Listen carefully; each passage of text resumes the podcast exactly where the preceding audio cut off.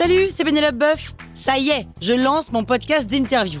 Il s'appelle On tisse la toile et c'est un podcast qui révèle la face cachée des invités. Et d'ailleurs, mes invités, ce sont des CEO et des célébrités comme Gad Elmaleh, Jean-Michel Apathy, My Better Self, Rose Eberstein, Mireille Dumas. Et évidemment, je pose des questions qu'on n'ose pas toujours poser et je leur fais faire des tests, des challenges, je leur fais jouer l'harmonica, grignoter des trucs, bref. Rendez-vous sur On tisse la toile pour découvrir une interview tous les lundis. Ciao Sur écoute. La victoire de Samothrace. C'était qui déjà Samothrace? Vous écoutez Krusty Art, le podcast qui parle d'art sans en faire des tartes.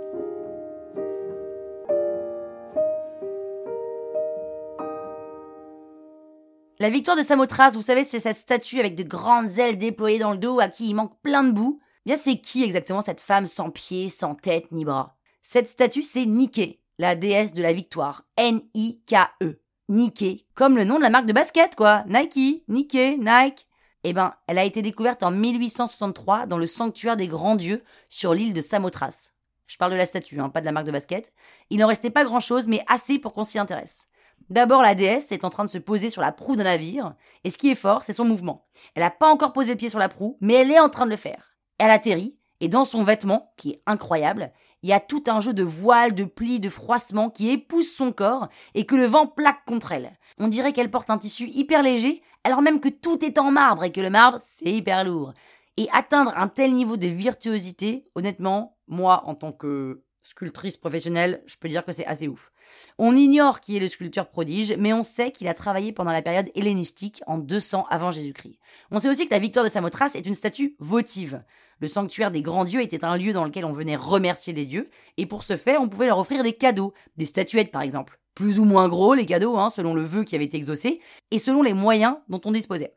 En gros, la victoire de Samothrace est un cadeau qui a été fait à la déesse Nike pour la remercier. Et non, je ne ferai pas de jeu de mots. Quand on offre une statue de 5 mètres de haut qui pèse près de 30 tonnes, on imagine qu'on a un gros gros merci à adresser aux dieux. Hein. Et lorsqu'on s'adresse à la déesse de la victoire, c'est évidemment pour la remercier après une bataille. Et quelle bataille? Eh bien là, les choses se compliquent. Personne n'est d'accord. Vu que la déesse se pose sur la proue d'un navire, on peut affirmer qu'il s'agit d'une victoire maritime, mais pour le reste, on ne sait pas. Alors c'est vrai qu'il lui manque des morceaux à cette victoire-là. On ne sait pas non plus tellement pour quelle bataille elle a été sculptée, mais on comprend pourquoi elle joue les stars au musée du Louvre. C'est juste qu'elle est exceptionnelle. Croustille, hein La toile sur écoute. Planning for your next trip? Elevate your travel style with Quince. Quince has all the jet setting essentials you'll want for your next getaway, like European linen, premium luggage options, buttery soft Italian leather bags, and so much more. And is all priced at 50 to 80% less than similar brands. Plus, Quince only works with factories that use safe and ethical manufacturing practices. Pack your bags with high-quality essentials you'll be wearing for vacations to come with Quince. Go to quince.com slash pack for free shipping and 365-day returns.